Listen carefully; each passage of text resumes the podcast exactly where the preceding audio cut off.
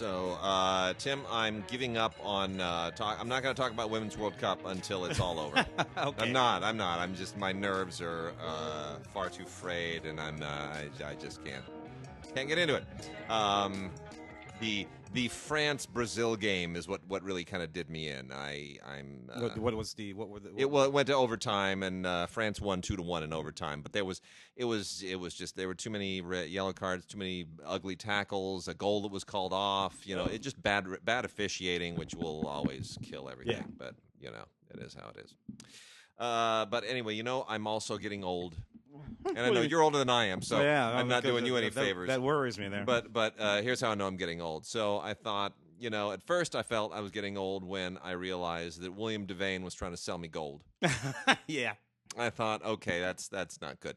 And then uh, and then the six million dollar man was trying to sell me hearing aids. yeah, yeah, And then uh, Jonathan Hart and Magnum started trying to sell me reverse mortgages. yeah, yeah. huh? And then today I heard a commercial, and uh, Mary Lou Retton is trying to sell me menopause medication. Oh yeah, I saw that one too. and and uh, I'm uh, I, it's it's all over. Yeah. Mary, Mary Lou Retton uh, selling hawking uh, menopause. yeah. I know I can't. I Uh, can't. one step, one step over from those diapers, man. Can't do it.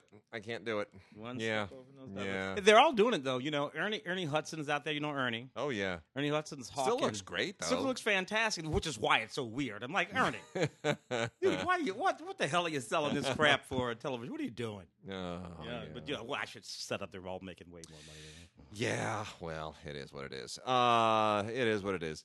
So anyway, yeah, not much on the on the movie front. We're still uh, so we are um, we are off uh, for a week after this Fourth of July holiday. It's gonna be a lovely long weekend, and we are gonna have a great time. Weather is really heating up here, so uh, Oh, we for those who who listen from other countries.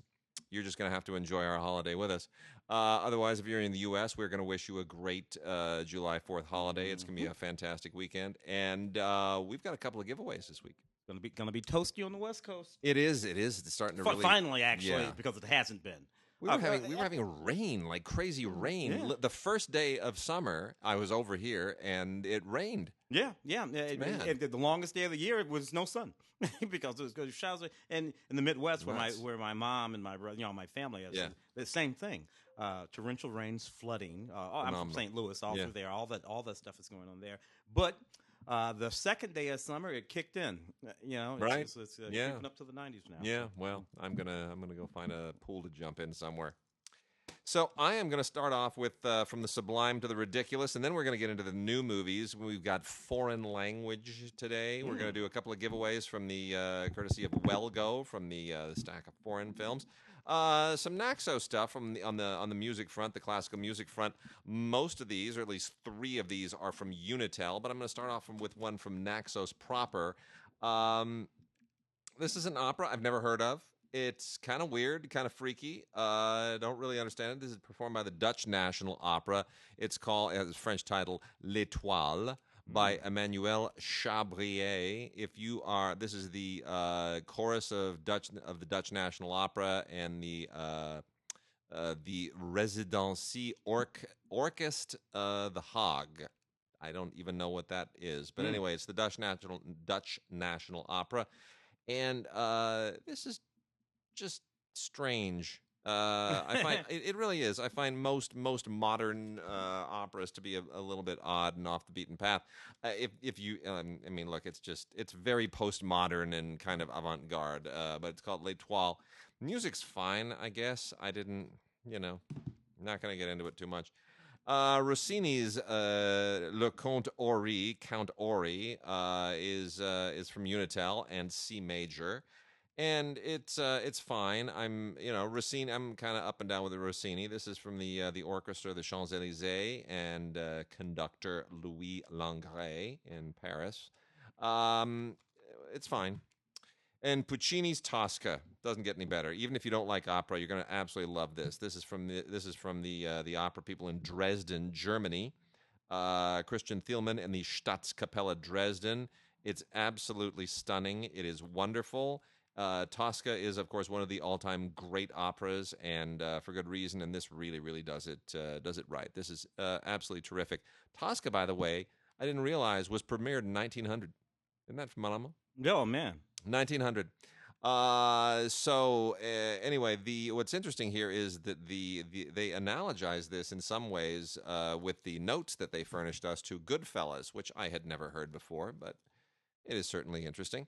Uh, and then uh, also from Unitel is a uh, a Mahler and Zimmermann concert combination. This is the uh, Bayerischen Rundfunkschoir and the Vienna Philharmonic, uh, conducted by Andris Nelsons. They perform the uh, Mahler Symphony Number Two, otherwise known as the Resurrection, and then some works by the composer Zimmermann. Two ends at the end with uh, Bernd Alois Zimmermann, with whom I'm not that familiar, but the music's quite good. Uh, and uh, the soloist, the soprano soloist Lucy Crowe, has a lovely, lovely voice. I'm not always a huge fan of operatic sopranos, but that's absolutely beautiful. And then lastly, from uh, Raicom, R A I C O M, uh, which is Italian, and C major, is uh, Verdi's Attila. And uh, this is done by the chorus and orchestra of uh, Teatro Comunale di Bologna, the communal theater of Bologna in Italy, conducted uh, by Michel Mariotti. And uh, it's uh, this is also quite good. Uh, when you let the Italians just kind of do it classically, it's very, very impressive. A lot of scale here, beautiful audio, really, really nicely recorded and uh, it's just you know beautiful beautiful stuff Mm.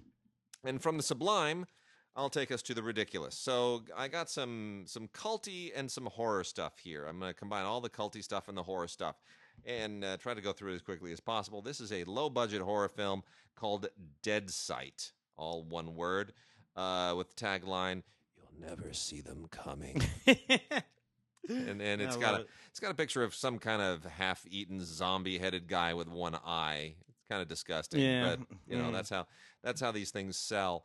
Uh, yeah. So so usually these stories are about somebody who's about to retire, aka Danny Glover in uh, Lethal Weapon. You know, oh, I only got 20, 48 more hours left before I'm retiring. Oh, I don't, I'm too old for this, right? All that stuff uh, they've decided to one up it now. So you've got a a woman police officer who's about to go on maternity leave. Well, that really ups the ante. And on her last day, her last day before going on maternity leave, um, she um, she winds up um, having to team up with a blind guy to fight zombies. Yeah. I look, I don't know how else to put it.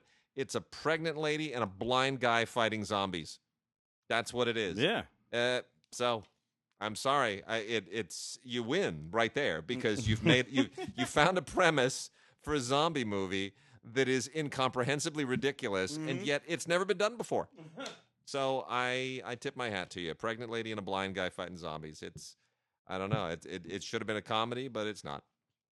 Uh, so also from Blue Underground, who does a lot of great cult stuff, they came out with a three disc limited edition Blu-ray, which includes a DVD and a compact disc. It's Blu-ray, DVD, and compact disc, uh, restored from 4K uh, from the original elements in 4K.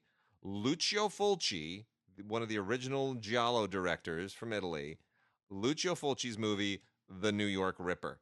Uh, I don't know that I really need a uh, lenticular hologrammed cover three disc special edition uh, remastered in 4K on Blu-ray of uh, of a really really nasty psychopathic horror film. But if that's your thing, this is certainly one of the more legendary ones. Um, I find the extras on here a whole lot more interesting than the movie. The the movie itself, you know, Lucio Fulci is not the most polished of the Giallo directors. He's certainly not as It's one of the early ones. He's one of the early ones, yeah.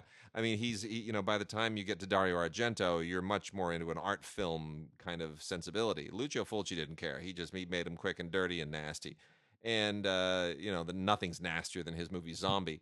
Yeah. Uh, but uh, you know this is more or less the same kind of thing. In New York Ripper, you know it is it it, it it's exactly what the title is. And uh, it's just a whole lot of gore and it's nasty and really repulsive. However, uh, you get an the author of Splintered Visions, Lucio Fulci, and his films, Troy Howarth, doing an audio commentary that will make you feel very guilty, actually, for not liking this film more. Uh, and interviews with almost everybody involved, tons and tons and tons of interviews. And uh, then there's a poster and still gallery and the trailer and a thing on their uh, their locations, the New York locations, how they've changed over time. Actually, you watch the extras and you kind of go, well, maybe it wasn't that bad, but it is. It's bad. But the extras are very, very good. Uh, I'll take your dead.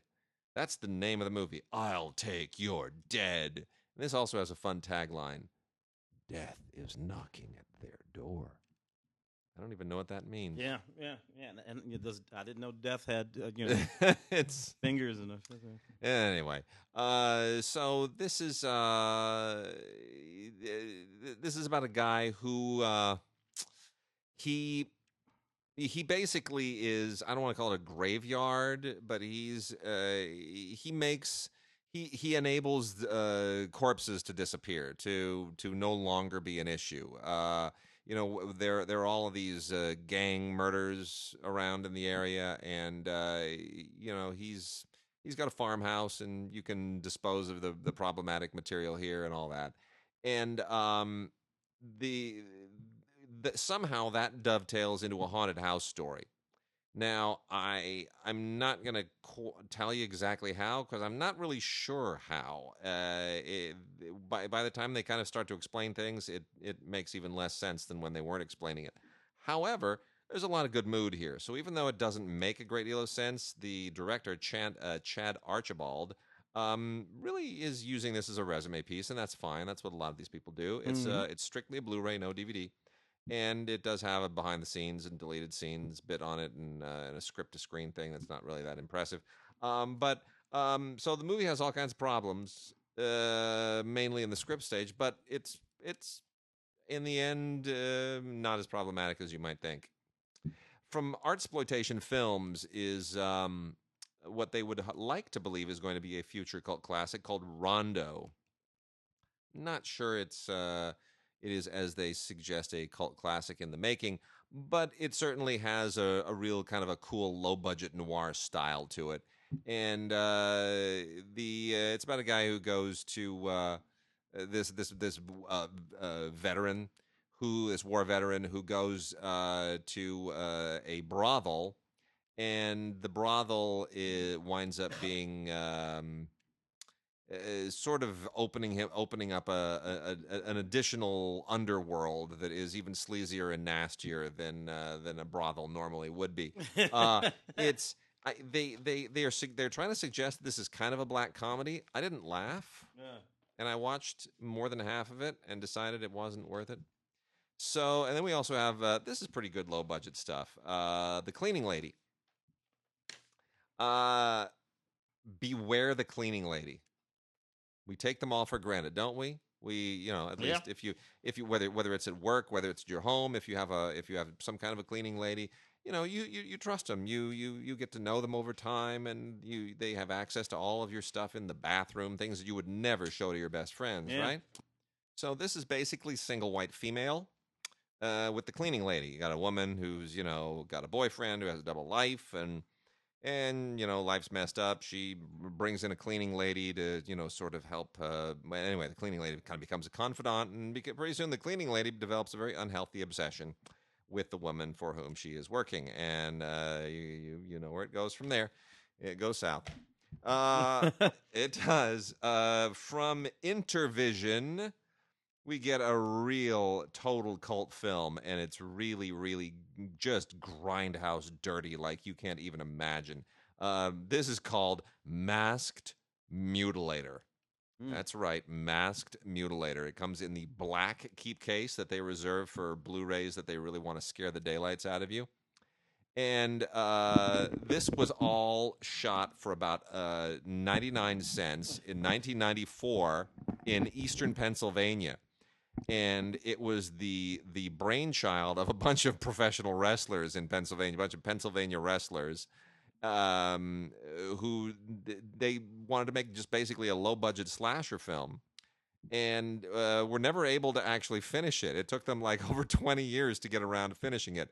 And uh, here it is. It's now out uh, in this form. And I don't know why it took them 20 years because it just isn't. There's nothing here that should have taken 20 years. I think somebody just shoved all the elements away and didn't want to bother with it. And now that there's an outlet for it, they got around to it. Um, look, it's nasty, it's dirty, it doesn't make any sense. It's purely for gore and gratification.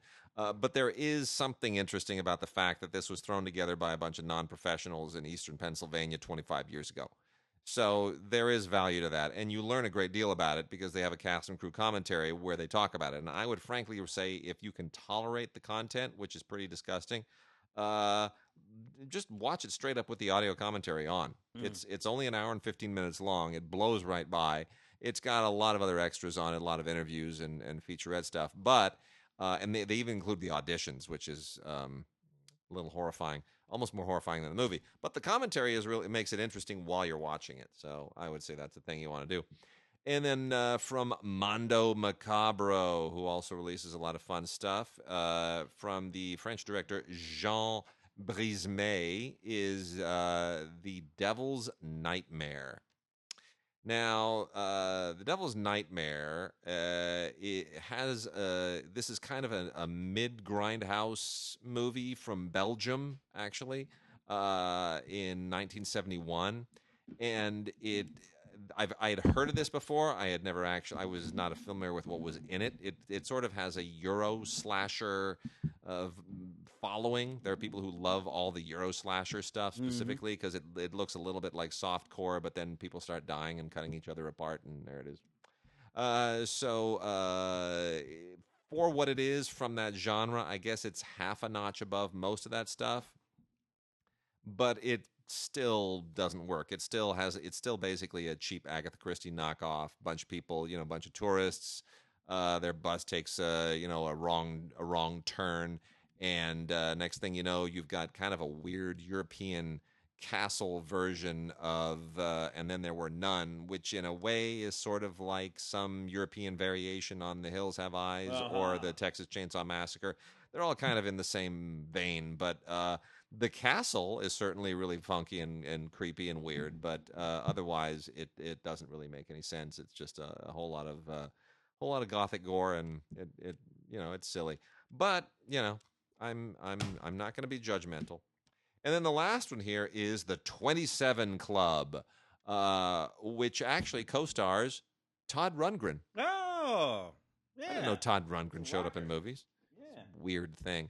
But he, Club, those, he- he's basically- rockers who tapped out. yeah, he's basically playing himself here. Yeah. Uh, it's uh, it's about a it's about a singer songwriter, a a rock guy, um, who uh, winds up being kind of drawn into this weird culty odyssey that leads him to the uh, mysterious 27th 27 club.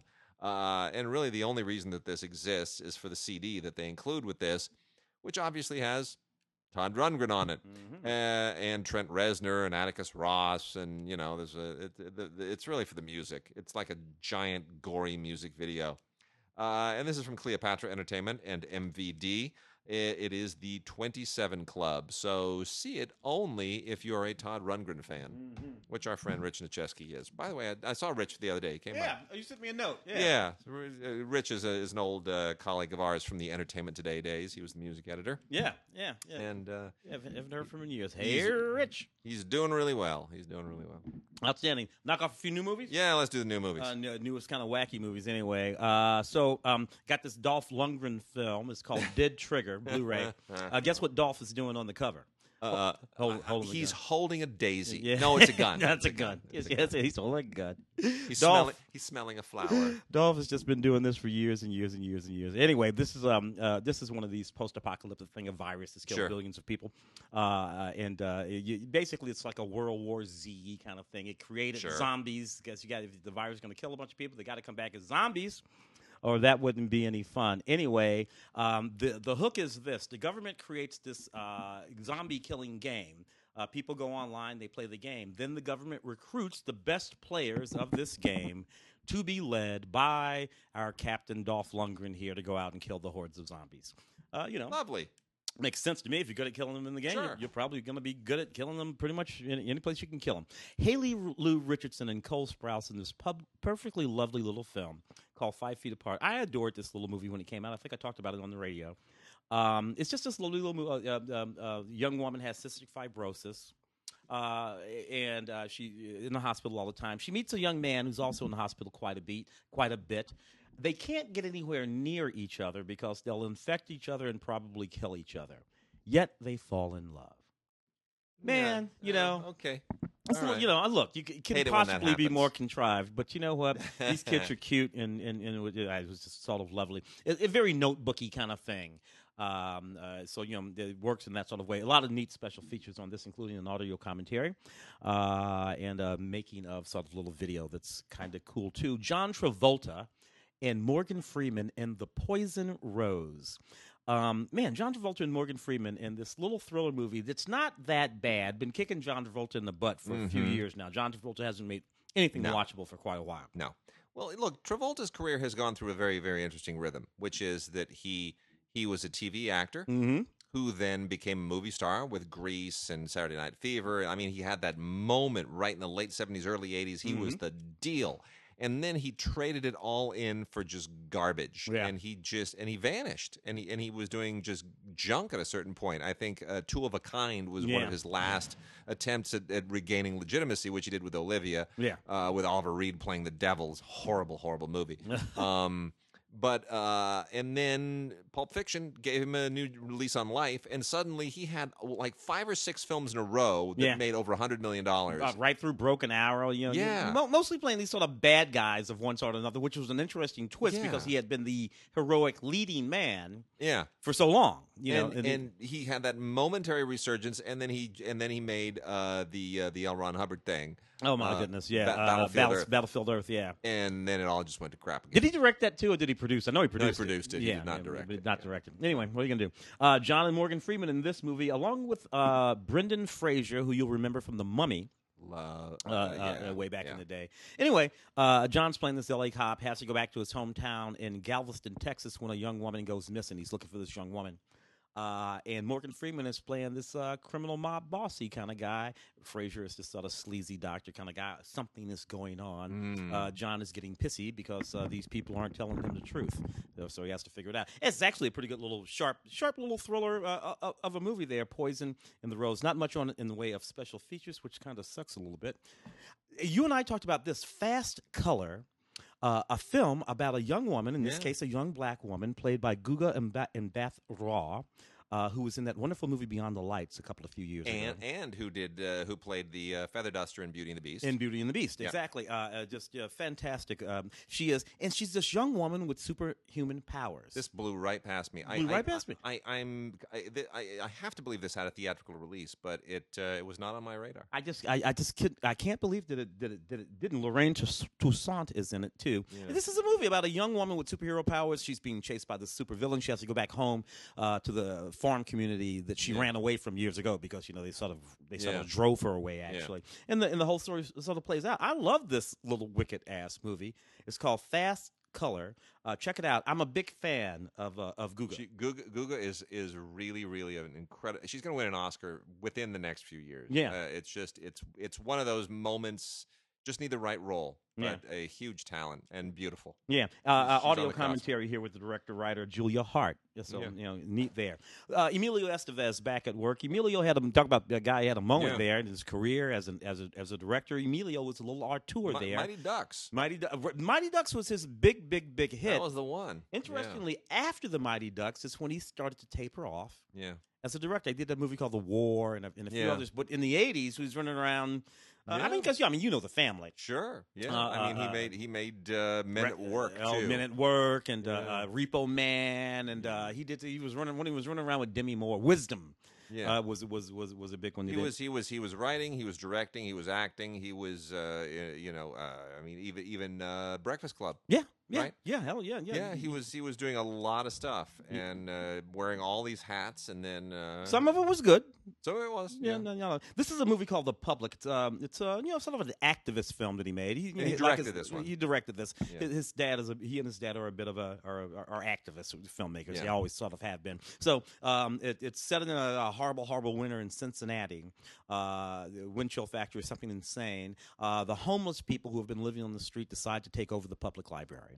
They go into the public library and uh, and stage, you know, a sit-in. Really, what they're trying to do is stay alive, and this is all about how the powers that be are going to react to that. It's a real sort of um, in a certain sort of way, a sort of uh, uh one of those sort of um, oh with Pacino, um, Yeah. uh, you know, one of those kind of things, you know, with with the with and a lot of these people like sort of a De Sica sort of situation, are actual homeless people that he's put in the film. Uh, Michael K. Williamson and Alec Baldwin and, and Emilio himself is in the fi- in the film. Uh, Gabrielle Union and Jena Malone and Michael K- uh, and Taylor Sh- Schilling, Christian Slater.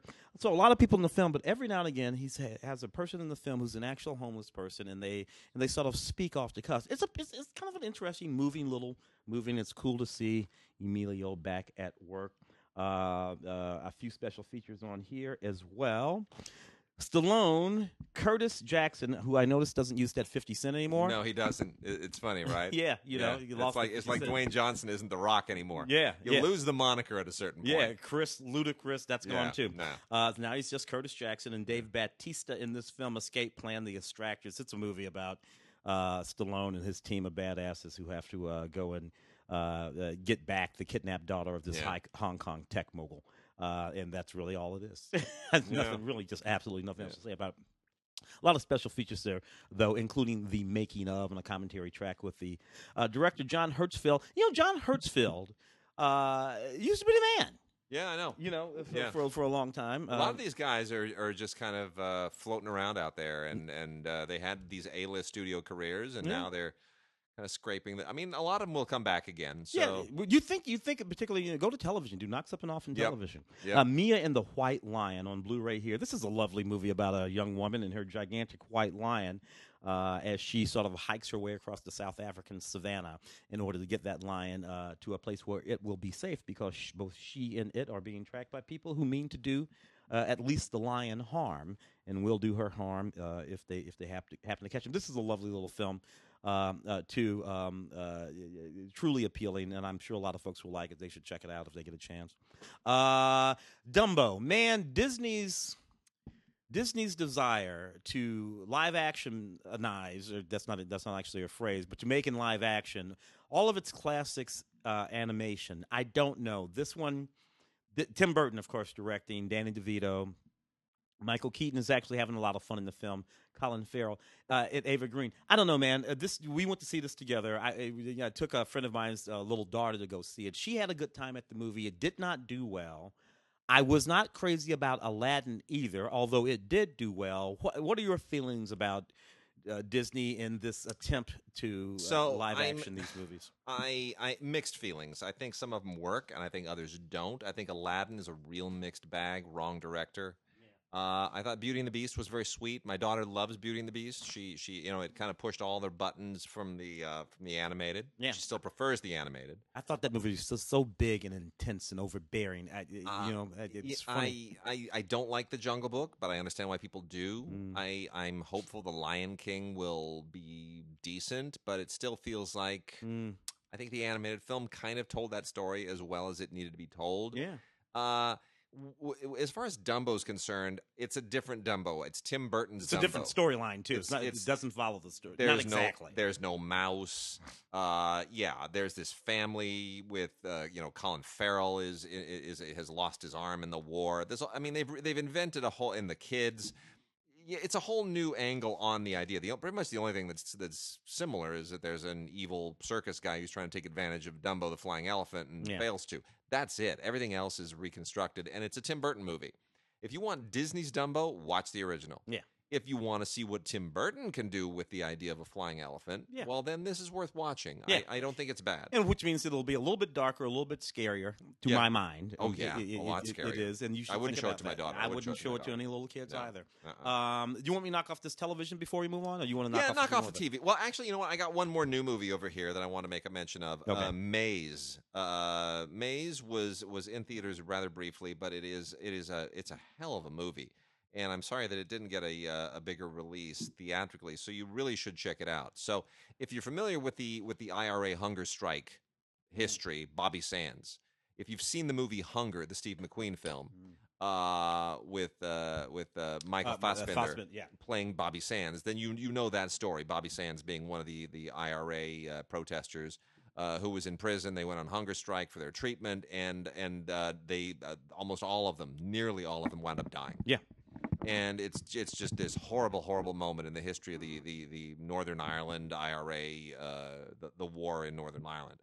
And what's not often talked about is that in 1983, that not all of them who were on hunger strike died. Yeah. The in, in and some were transferred to uh, a high security prison known as the Maze Yeah, and force fed. and and yeah, and force fed and the whole thing. And and what wound up happening was that one of them uh, wound up orchestrating in 1983 the single most successful, the single biggest breakout from a high security prison in the history of the United Kingdom. Wow. And 38 IRA prisoners uh, escaped from the maze. This is that story. How it was planned, how they methodically were able to communicate with each other to sort of, uh, you know, work the guards, look at the geography of the uh, of the prison, uh, you know, how you just sort of put it, to, how you put it together, and it's really amazing. It's it's a puzzle that took a long time to put together, but it's rather brilliant. Mm. Even if you're not rooting for them to escape, even if you think that these guys are criminal bastards, which you may, I Mm. don't. Yeah, it doesn't. it in- you put It doesn't really matter what side of all But, this you're but on. the thing and how it happened is nevertheless a fascinating story. It is fascinating. It is like Great Escape fascinating. It is a really, really, really top notch film. Uh, written and directed by Stephen Burke. Hell of a job. Give that man a lot more work. Escalate him. Put it. Send him right up the, the chain of command. Let him put some more movies together because he knows how to make a movie. Um, uh, Tom Vaughan Lawlor, Barry Ward, Martin McCann. These guys are actors you have probably seen in bit parts in British television for a long time. Don't worry about it. You're going to see a lot more of them. Yeah. Everybody in this is really, really intense. This thing won uh, four Irish Film and TV Academy Awards. It is uh, it is first rate. It's on Blu-ray. Check it out. It's called Maze. Definitely a good film. Outstanding. Uh, Hit the TV. A couple of couple, couple of quick TVs Yeah. here from. Uh, well, the first one is from Acorn anyway. Martin Clunes uh, in a, uh, a series called Manhunt. Love Martin Clunes. Mar- love Martin. You know Doc Great. Martin. Yeah. Uh, um, uh, my mother loves that too. Still watches it all every day. Um, uh, here he's playing a detective uh, who's on the trail of uh, a serial killer. This is all based on a true story. So a French uh, student is found in Twickenham Green in London. Uh, and uh, the, the the you know the fairly um, uh, uh, quiet uh, and, but you know uh, um, um, decent DCI of the town is set out on the task of figuring out who killed this girl. Very quickly, he fills Yeah. out that this is not just a killing of a single girl; that there's actually a serial killer at work, and he has to to press forward in figuring out what to do. And how he does it is what this is all about, uh, in his very methodical way. Uh, as the town completely goes bananas, the the public is demanding answers, the the media, all of that is going on. Again, based on a true story, uh, is a very well put together, a very well put together uh, um, uh, film called Manhunt, starring Martin Clunes there.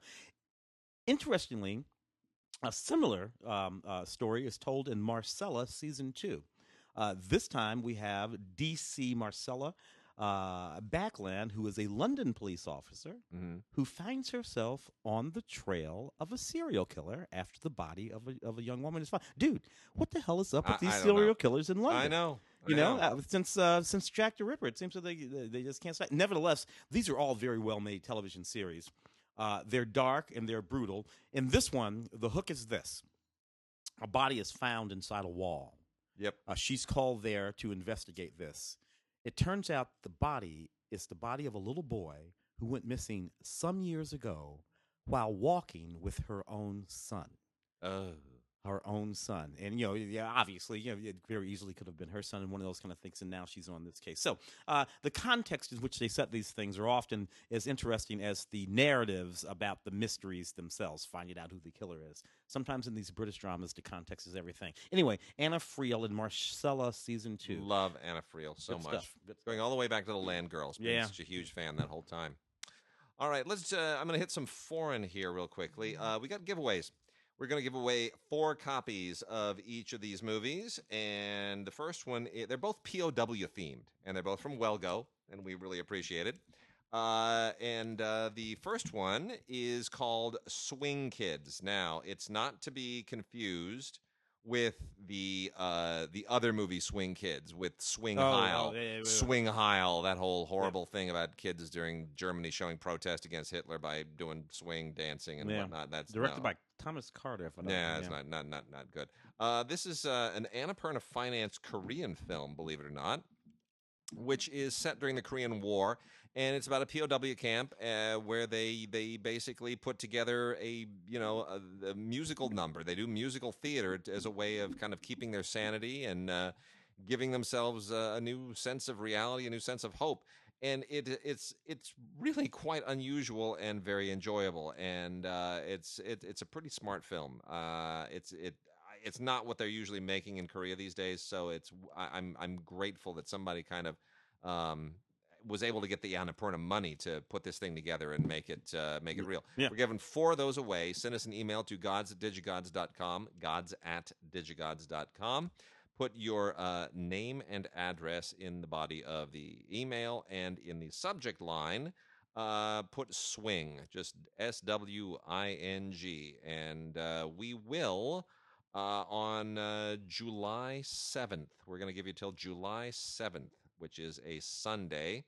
Uh, as long as we get our, that email by July 7th, we will be good and we'll pick the winners and uh, we will send you out your Blu rays on uh, July 8th.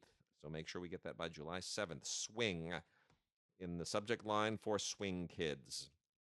The other one is called T34 you're going to want to send us an email to gods at digigods.com or gods at cinegods.com, either of them, uh, and put T, just the letter T. That's it. Just put T in the subject line.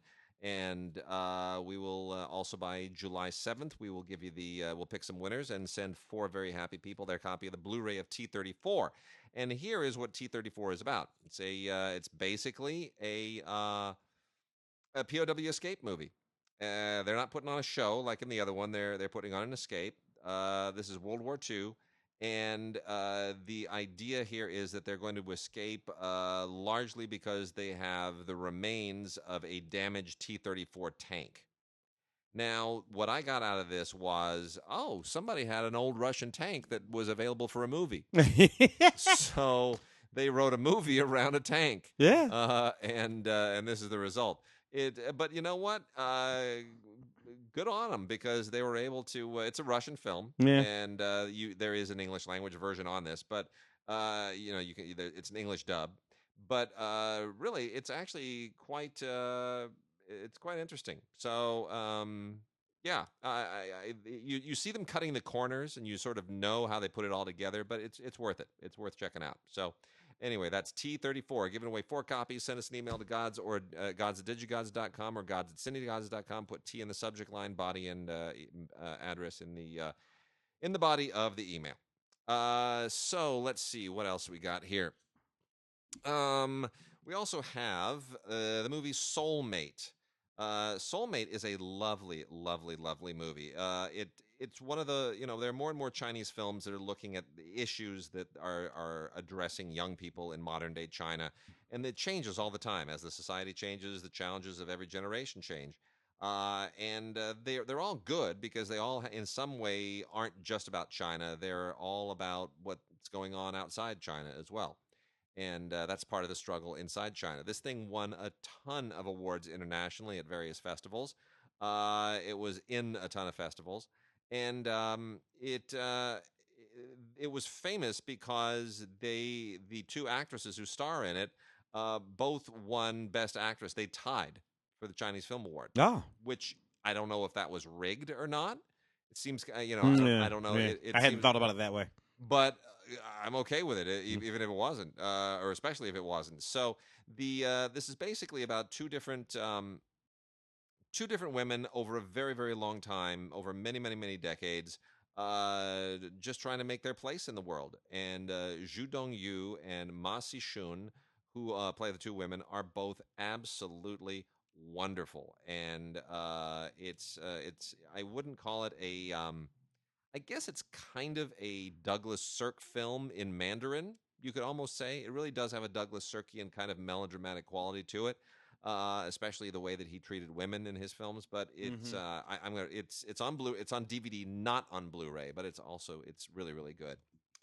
Uh, a record of sweet murder by Koji Shiraishi. Uh, this is from Unearthed Films, obviously a Japanese movie.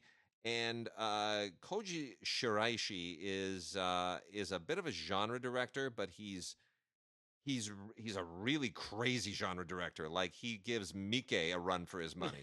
he really does. He he gives Mike looks at his these, these movies and says that guy's nuts.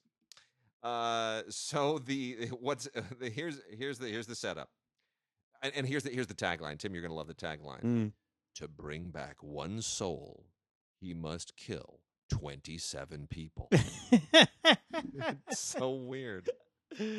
Right? Oh my god. Uh, yeah.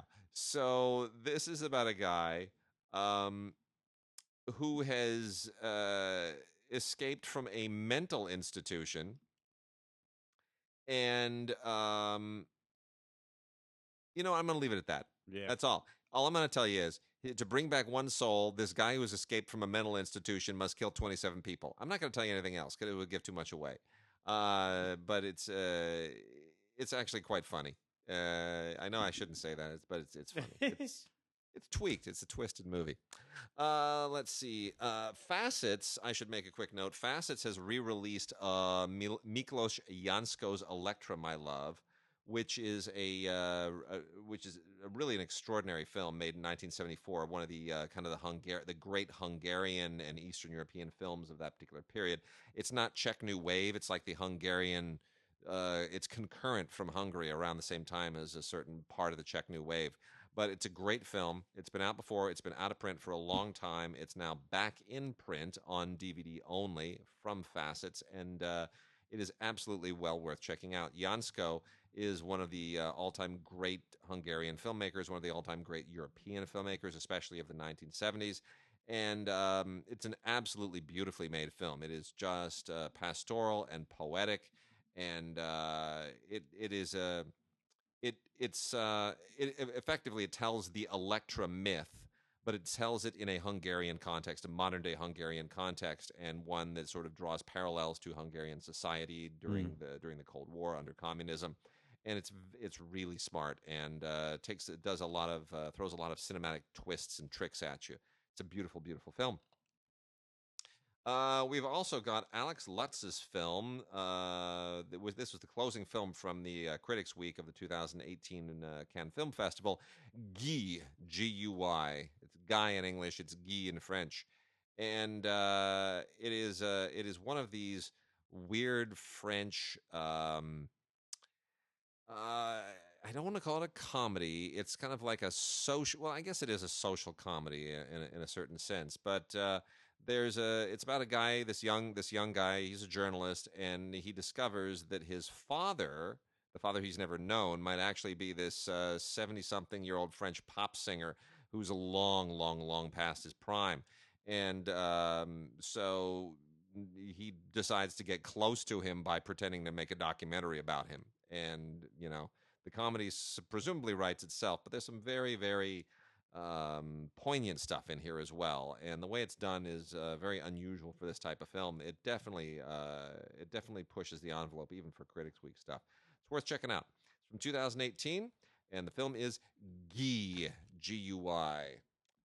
Uh, let's see. You want to do some docs? You got some other stuff. Okay, let's do Yeah. let's let's do Yeah, a few hit, hit a couple of those. we'll, we'll break Uh, it up, and I'll do some foreign, more, some of the rest of the foreign on, later. on top of this is uh, from Frontline, and, and one wonders how they, were doing this. It's the Mueller investigation from PBS from Frontline, the Mueller investigation, a Frontline report. excuse me, from um, a documentarian, uh, uh, Michael Kirk. Uh, uh, it's a 60 minute documentary. Uh, that offers an inside look into the investigation of the president. Uh, this is a yeah. They must have simply been uh, following along And putting it together. and putting it together That's as what- it was going. But that's what the frontline people do. Whenever Yeah. there is something that they say we're eventually going to have to do a frontline on this, they, just sort go to work on it. They go to work on and it. uh, and then that way, when the thing sort of comes to fruition within a month or two, uh, which is where we are now, they they can actually Cosmetic. They you just know. they just piece together what they've been working on all along. Yeah, yeah, and uh, and you know, and sort of sum it up a little bit. And, Yeah. uh, what I do like about it is they don't make a whole lot of decisions about it; they simply present it, Yeah. uh, which is good. Uh, the- Well, we need we need that. We need less editorializing on, yeah, on yeah, this stuff. we Yeah. can figure it out a little bit later fewer, ourselves. fewer talking heads. um, Genesis 2.0. This was a neat film by Christian Frei. Uh, it's about these folks um, who who go on uh, in, to, to, to, to Siberia and they start looking for uh, woolly mammoth bones. Uh, occasionally, a tusk or something like that will be found, but not not that much. but they find an almost intact intact woolly mammoth carcass.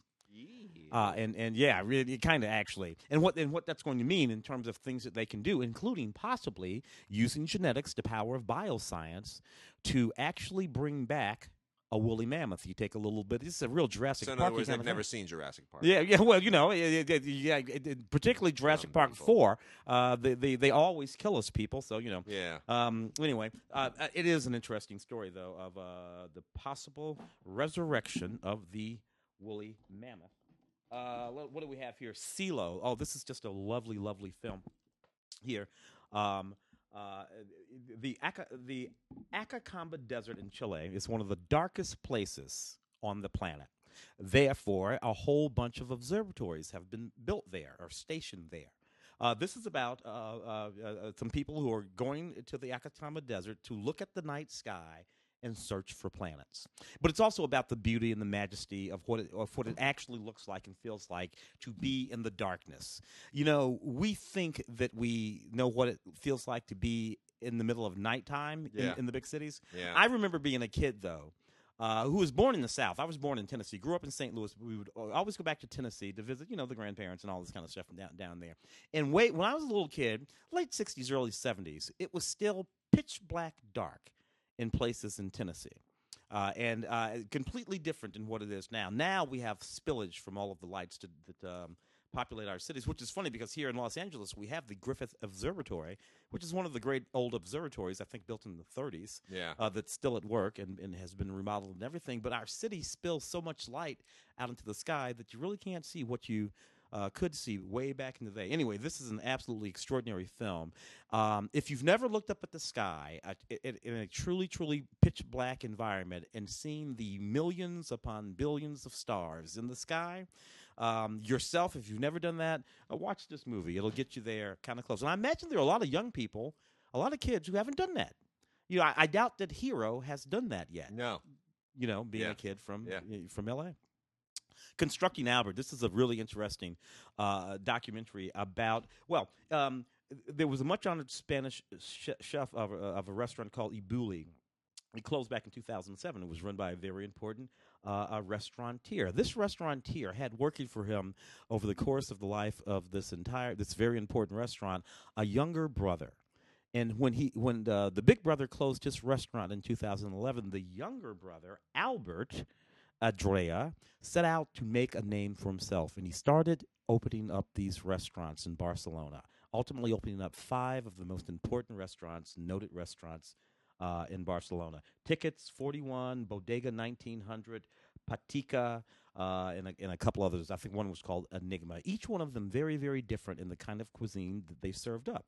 And it's just one of those things where uh, when he gets the chance to step out of the shadow of his older brother, who ran this extremely important restaurant for so years, you realize that uh, there was a genius in the midst all the time constructing Albert. If you're a foodie, it's a really, really neat uh, doc that you might want to check out. All right, I got a few uh, few more foreign films here that I'm gonna, gonna plow through. Uh, really interesting Italian Italian neorealist throwback film from Giuseppe Piccioni, P I C C I O N I, uh, called "Not of This World." This is also excuse me. This is also from Facets. This is from made in 1999. Uh, and it's uh, about a woman who's about to uh, become a nun, take her final vows, and then finds a baby and uh, the search to reunite the baby with its its its birth family is essentially what becomes a kind of uh, magical realist journey, and it uh, it's like a combination of neorealism and magical realism, and it is uh, it is really uh, it's really fascical, uh, fascinating. It's um it's lyrical and yet kind of gritty at the same time. It's a really interesting movie. It's well worth checking out. It has a lot to say about faith and religion and family and uh, and just destiny in general. It is called Not of This World. It's by Giuseppe Piccioni and it is from Facets, who is really putting a lot of good stuff out again. And then we have a couple more from the Retro Afrika collection of uh, indie picks. Both of these are uh, Sollywood films, South African apartheid level uh, era films from the uh, mid 80s. The first one is called Lola, which is basically about a woman who plays basketball and then wants to make more of her life, or not basketball, uh, volleyball, Mm. and then wants to make more of her life. and it becomes kind of a bad news bears with volleyball set in South Africa. I love it. Yeah, it's sweet. It, it you know what? It's uh, it's inspiring. It's a, it's uplifting, and it's female centered, which is uh, is nice and unusual. Now, Tim, I'm going to give you the plot of this one, okay? Mhm. And you tell me if this sounds similar to something. This is a South this is a South African apartheid era kung fu movie. It's a kung fu police thriller mm-hmm. called One More Shot. One Uh, more shot. It's about a guy known as Ten Ten. Mm-hmm. He's a criminal. mm-hmm. He's just gotten out of prison, and now he's got to he's got to lay a trap for this guy, this former boxer whose name is Johnny Tough. Does this start to sound a lot like mm-hmm. Dolomite? Mm-hmm. It's very Dolomite. Mm-hmm. It is Dolomite. That's insane. Um, uh, he's not a pimp, right? I no, mean, that's yeah, all that. But but all the beats of this thing, he's just come out of prison. He's got to do a thing. He's got, and then, and then you know, there's like a sex trafficking thing in it. And I'm and, and I'm thinking, this is this, This is is very really- Dolomite. They change it just enough, but it's still basically Dolomite. yeah, I love it. Uh, so anyway, the uh, the the fighting is not bad. Uh, it's made for a buck fifty. then it's but- already better than Dolomite. if the fighting's not bad, that's some of the worst fake kung fu ever done. but he improved on it. When Yeah. he did the speeded up, the undercrank Yeah, stuff yeah, for the human yeah. tornado. Uh, I got a Thai film called Motel Mist, uh, which is it, it makes its intentions known. This is not a family film. You have a woman wearing a Oh, ball, yeah, yeah, wearing yeah. a ball gag Yeah, uh, as the artwork. Uh, basically, it, it takes it's multiple st- interlocking storylines in a Bangkok motel, and they're all kind of tweaked and weird. Uh, some real kinky sexual stuff going on in one of them. Uh, there's somebody who thinks that they're being uh, chased by aliens, who's in another, and uh, it's all it's like this is the hotel you don't want to check into. Um, so it, it, Thai films can be uh, very very high production value, but also very edgy, and this is both of those things. It is beautifully shot. Uh, it's not a uh, not a martial arts film like the you know like a lot of the stuff that makes it over here. It's not an epic, but the acting is very good. It's just really edgy, and a lot of the fetishistic stuff in here is kind of tough to watch. This Mm. is definitely NC-17 level stuff. It's not rated, but it's definitely pushing the uh, pushing the envelope. So, uh, but it you know what? It's stylishly made, and I give the I give him all the credit in the world for the uh, for the direction.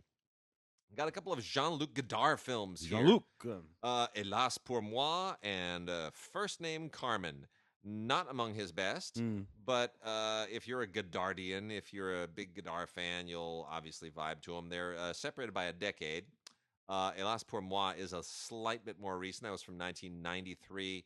And uh, this is the only film, to my knowledge, I think, that he made with Gerard Depardieu. They didn't work together on anything else, did they? No. Was I can't Depardieu just one and done with Yeah. Hélas pour moi? Yeah, well, you know, uh, Godard is is irritating. He he's, he annoys everybody. well, I'm a fan. He uh, annoys everybody. But you know, it was just me. So he's basically uh, he's basically retelling the Greek myth of uh, Alcamene and Amphitryon, which is uh, which is some kind of a caution. It's not a myth that I'm terribly familiar with, but presumably it's the story of uh, a god coming down to Earth, becoming a human being, and you know trying to experience life as a human being. Uh, I don't really see much Greek myth in this. It's just very Godardian weirdness, but at least it does have a story. It's not one of his sort of uh, In meandering praise of love. yeah, it uh, was his meandering uh, visual essays where it's just there, there, there's no acting, there's no story. I hate those. He's just Uh. been on that trip for too many years now. He's actually working with actors here: Gerard Depardieu and and, and uh, François Musi, uh, Nathalie Vidal. Uh, you know, a lot of very very talented people. So, uh, and there are a few interesting, weird little twists in it. So it's not utterly terrible. It's it's watchable, and De- Depardieu is very good. There's also a good commentary on here from uh, Sam Dan, who's a uh, film critic that I've never heard of. And then from 1983 is First Name Carmen, which is a Godard film that has completely uh, disappeared from people's memory. He actually stars in it himself as this guy, this kind of rambling, uh, meandering moron, um, who lets his niece stay in his house while he's in an asylum. Uh, Maruschka Detmers, who has who was once a very controversial uh, actress, uh, a, a Dutch actress who played in French films. She did, you know, uh, some pretty risque stuff. Mm. Uh, she plays the niece. She plays Carmen, the title character, and does it very, very wonderfully. Um, but then this thing takes a completely weird twist. There's like you know it becomes like uh, killing Zoe at a certain Mm. point. You know there are these bank robbers, and uh, she winds up having a relationship with one of them, and then it's like you know then there's a kidnapping, and suddenly it's all over the map, and and none of it really makes much sense. Um, it's just all it, it's really uh, it's like he's almost trying to piss you off. you, you know, it's like he says, "You know what? I'm going to tell a story, and then I'm just going to make a bunch of stuff up as I go along." And it's, and you know what? Maybe I'll change my mind, and then maybe I'll change it back, and maybe I'll do something for no reason at all because I can, because I'm Jean-Luc Godard. Okay, fine, be that way. At least there's a narrative. At least there is kind of a narrative. It, it, by the end, you, you're not really sure what you've seen. You're like, I don't even remember what order things happen. um. Anyway, the uh, there is a short film by Godard on here as well, which also doesn't make any sense. And then uh, Craig Keller does the uh, commentary for both the short film and the feature. Both of those Godard films are from Kino, and God bless you, nobody else was going to release these movies, so you did. I got a couple of more uh, docs here, including Yeah. this extremely good one called Brave Girls. Uh, it's about these three uh, young women uh, who are going back to school. Um, small, small community in India. This is in um, uh, with English subtitles. Small community in in, uh, in India, and they're they're going back to school to finish their secondary education. Uh, for the first time in a very long time, they they can sort of see a future for themselves when their families begin preparations for their weddings. These are young girls, 13, 14 years old. And they're put between this rock and the hard spot of uh, uh, uh, family and community expectations for young women and their actual true desires to get educations and go on and get formal educations and perhaps uh, uh, do something else with their lives. This is what this movie is about. It's hard to believe sometimes uh, here uh, in, in America, 2019 in America, uh, where we are so advanced in so many things, backwards in a few things, but so advanced in so many things, that there are many, many places in the world where women, young girls, are still treated this way and denied educations and, and uh, cultural values and mores uh, simply don't recognize that it makes no sense whatsoever to not allow um, your children out in, in the context of any culture to get the best possible education they can. Anyway, uh, it's a lovely, lovely movie called Brave Girls about these young women having to make this choice. The Brink. Uh, it was a very interesting doc uh, about Steve Bannon uh, that came out last year. I, I love this doc. Very, you know, what's interesting about this doc is is the character Steve Bannon. Uh, he is, in fact, who he appears to be. Completely. Uh, you He know, owns it. Yeah, he, owns, uh, And he lets them- He, understands it, and he owns it. Here's what's amazing about it. The filmmakers are clearly hostile to him, Yeah, and he knows this. yeah, yeah, yeah. And he And just he has- leans into it. and he has no problem basically opening up every little tiny there, there might be one moment in the film i think where he where he says uh, yeah let, let, us go away from the cameras like he wants something but otherwise he has no problem showing them when he's upset when they've lost an election when they've won when he's being arrogant when he's being charming like he, and he argues with them in the car Yeah, yeah, and, yeah. you know, at one, and, and he's sitting there, he's arguing with him. He's like, ah, yeah. and and, and, I, and I'm thinking, you know, that's really whatever you think of Steve Bannon. It takes a certain gut to to just say, you know what? I think I'm going to let these people who hate me follow me around Yeah, and make a documentary yeah, about me. I'm yeah. okay with that. Yeah, particularly you know because Steve is not the most. Uh, he, he's kind of a, dis- a disheveled D- individual. kind of. He does not. He Steve doesn't. I think. I think the president calls him sloppy Steve. he just Uh, he's he never the guy's worth like two hundred million dollars or something. I mean, he made a ridiculous fortune. Made a uh, chunk of that money in the movie business. Yeah, and and yeah, he made some terrible movies. And Yeah. he even uh, what you know I what covered a that- couple of them. That's funny too. That's probably one of my favorite things in the movie. He makes he makes this just completely shameless uh, propaganda film, and he's watching it and he's glowing about it, and and he even says to the filmmakers, he goes, he goes, this is a great piece of propaganda. Yeah. And, he, and he stops for a moment and he goes, I mean, you you you probably think propaganda is a bad thing. I think it's a good thing.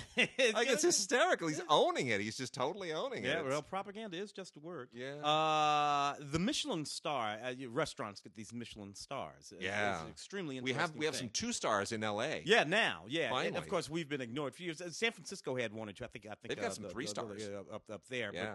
But you know, Michelin stars is a hell of a thing. Uh, this doc is called Michelin Stars: Tales from the Kitchen. Basically, it simply goes behind the scenes of how the Michelin stars are awarded. You know, So yeah, the way people go out and they, they do these things, and you know. there's um there are politics. There Yeah. are politics. Let's Oh, just say sure. that. There are politics involved. Uh, I'm a yoga guy. Iyengar Hatha Iyengar Yoga is the sort of yoga that I do. This documentary is called Iyengar. Iyengar is a person.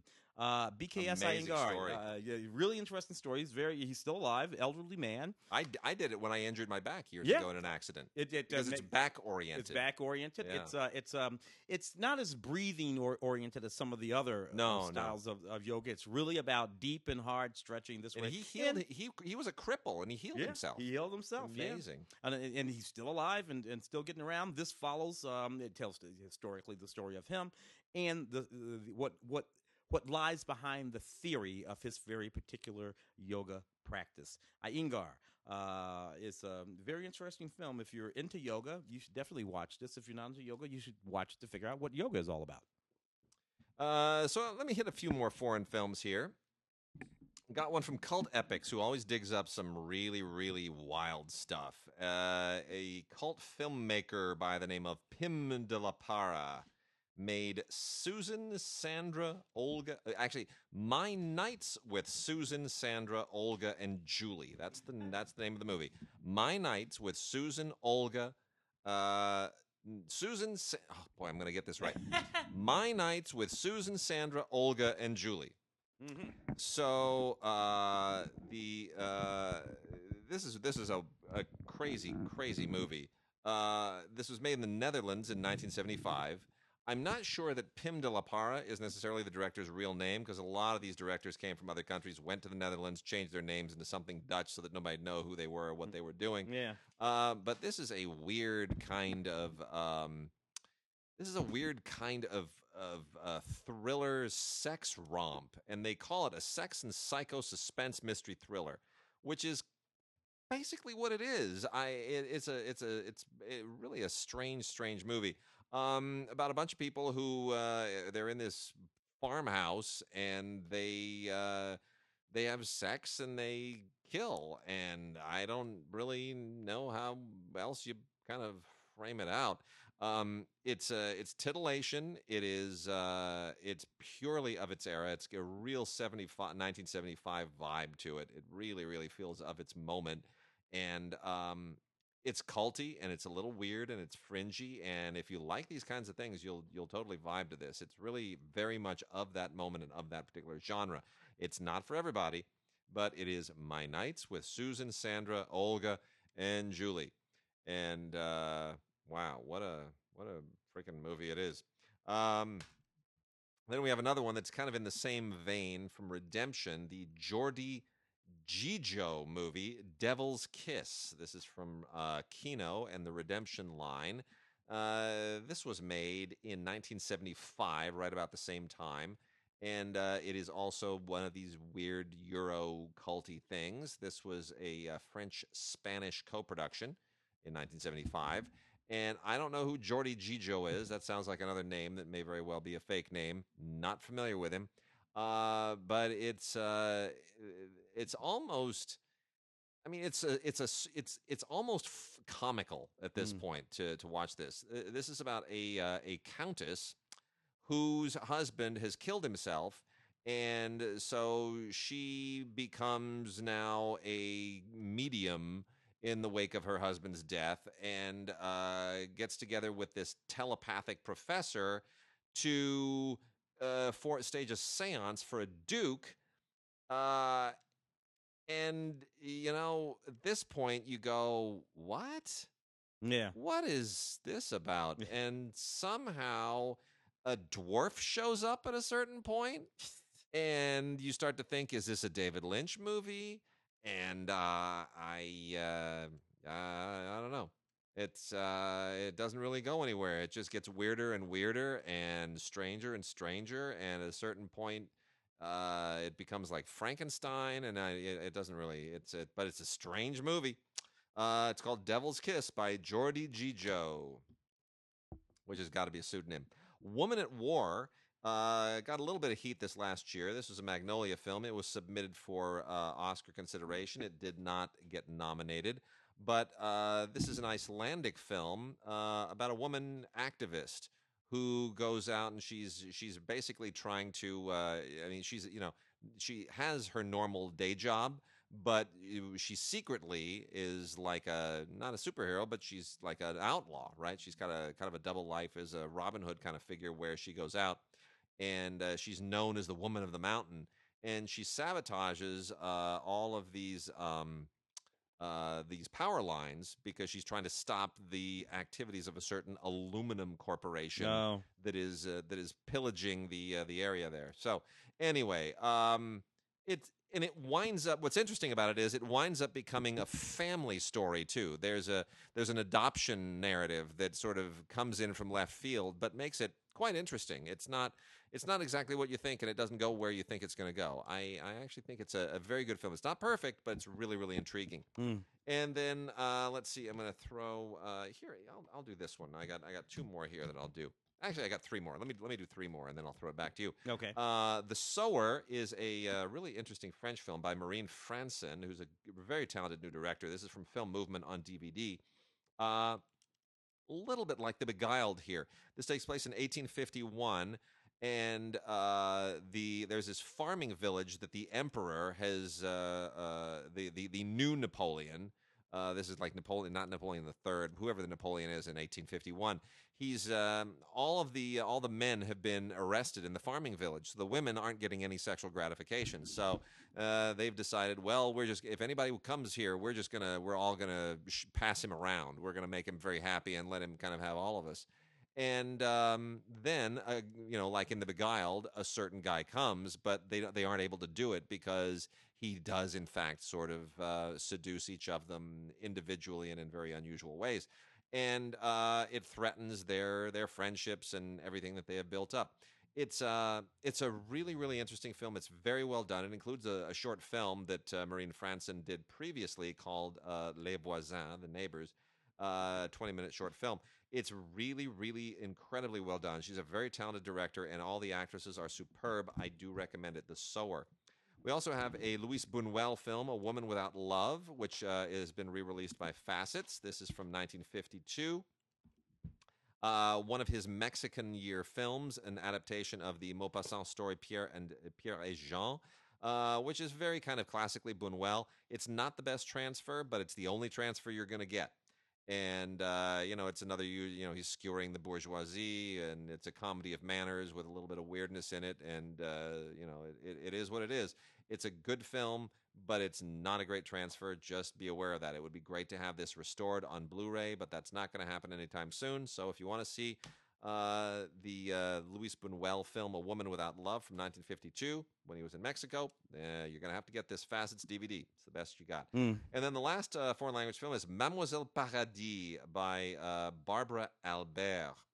This is this was at the uh, Toronto Film Festival in 2017, and uh, is um, I want to say on some level it's a little bit uh, kind of in the same vein as. Uh, Oh boy, what are some what are some period films? It's um, Barry Lyndon-ish, maybe a little bit. Uh, it takes place in Vienna in the 1700s, and it's the story of a uh, woman who was uh, blind, a brilliant blind pianist, and who was also a friend of Mozart's Oh. and right and it's um it's it's it's a it's really i mean it's almost an extraordinary uh true story that you at the end you just think that can't possibly be true that could not possibly have all happened Yeah. there has to be some fabrication there and i can't tell you what actually does happen but it's um it really is it's it's a great story it's amazing to me this has never been told before uh it's a 97 minute film in german and french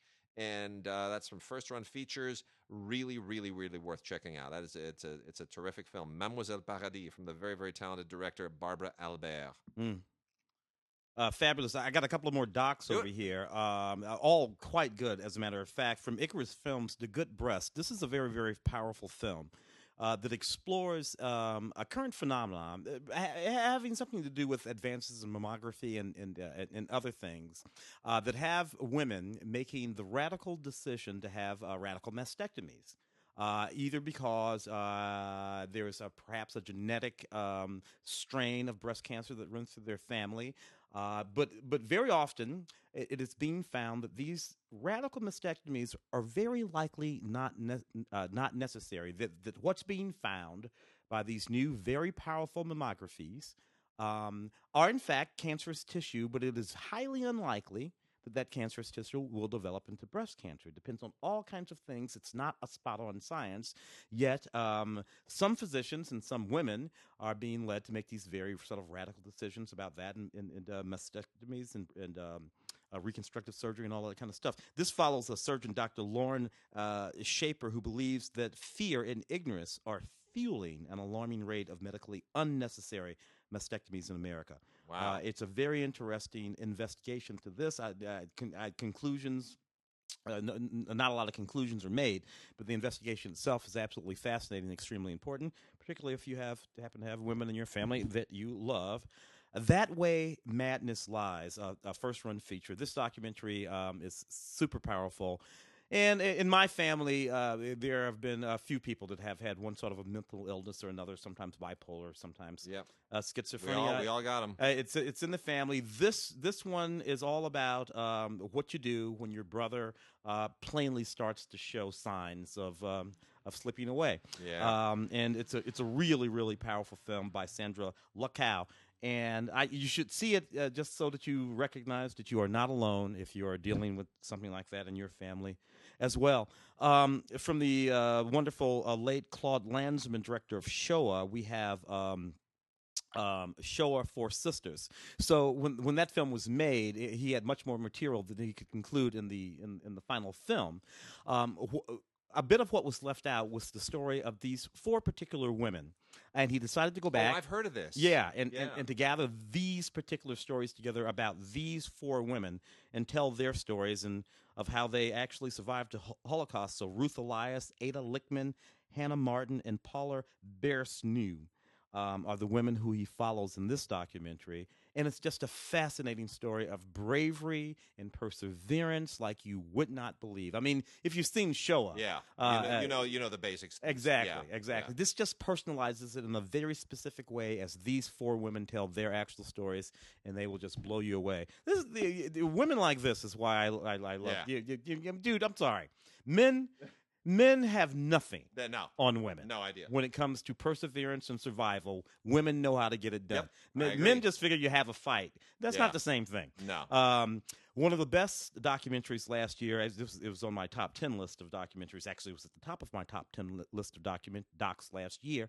is Hale County This Morning, This Evening by filmmaker RaMell Ross. This film is just so beautiful, it's hardly, you can hardly watch it. Hale County is a county in Alabama. And what RaMell does, uh, RaMell grew up in the city, but his father grew up in the South, and his father used to tell him the sto- stories about having grown up in the South.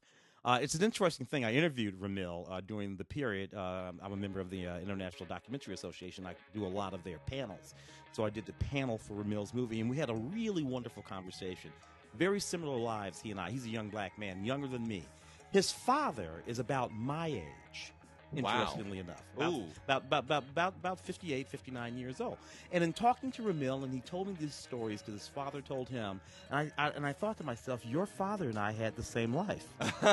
Uh, because his father was from Hale County, Alabama. I was born in Tennessee. And, Yeah. and you grow up going back, going back there. We grew up in the city, but we were always going back down south. So we developed these very urban sort of lifestyles and attitudes, and our perspective on the South was very different from our cousins who remained in the South. And what RaMell does is he goes back down south, and in this very poetic film, he looks at the lives of black folks in this particular county and then connects their lives where they are now and how they exist now right back through slavery. There's a sequence in this film where he's um, where uh, uh, he's all these cypress trees, all of these cypress trees. He films all the, and, and he, it's just these long takes of these cy- cypress trees, and then he does this wonderful thing where he dissolves uh, his take from present day of those cypress, cypress trees to images taken long ago of the exact same same stand of trees, but with what we have come to call Sure. strange fruit hanging from them. Hmm. So these trees that we look at now and these children are playing under once held the bodies of African Americans who were hung. That's some of them a of- hundred years ago, some of them only fifty or sixty years And with that, we are done. Uh, we will not be back next week. We'll be back the week after, after the Fourth of July holiday. If you're in, if you're in the United States, enjoy the Fourth of July holiday. If you're not, enjoy not having to put up with us for another week. Uh, and uh, send us those. Uh, you got an extra week to uh, win those Blu-rays. Just send it in with T or swing. T, the letter T or swing will get you in. Gods at digigods.com, gods at cinegods.com. See you in two weeks.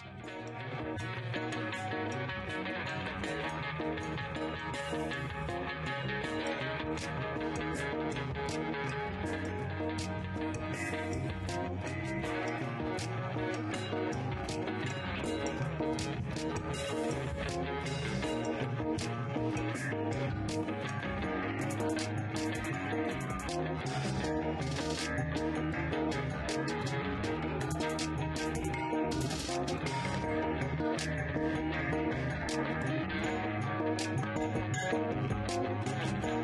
back.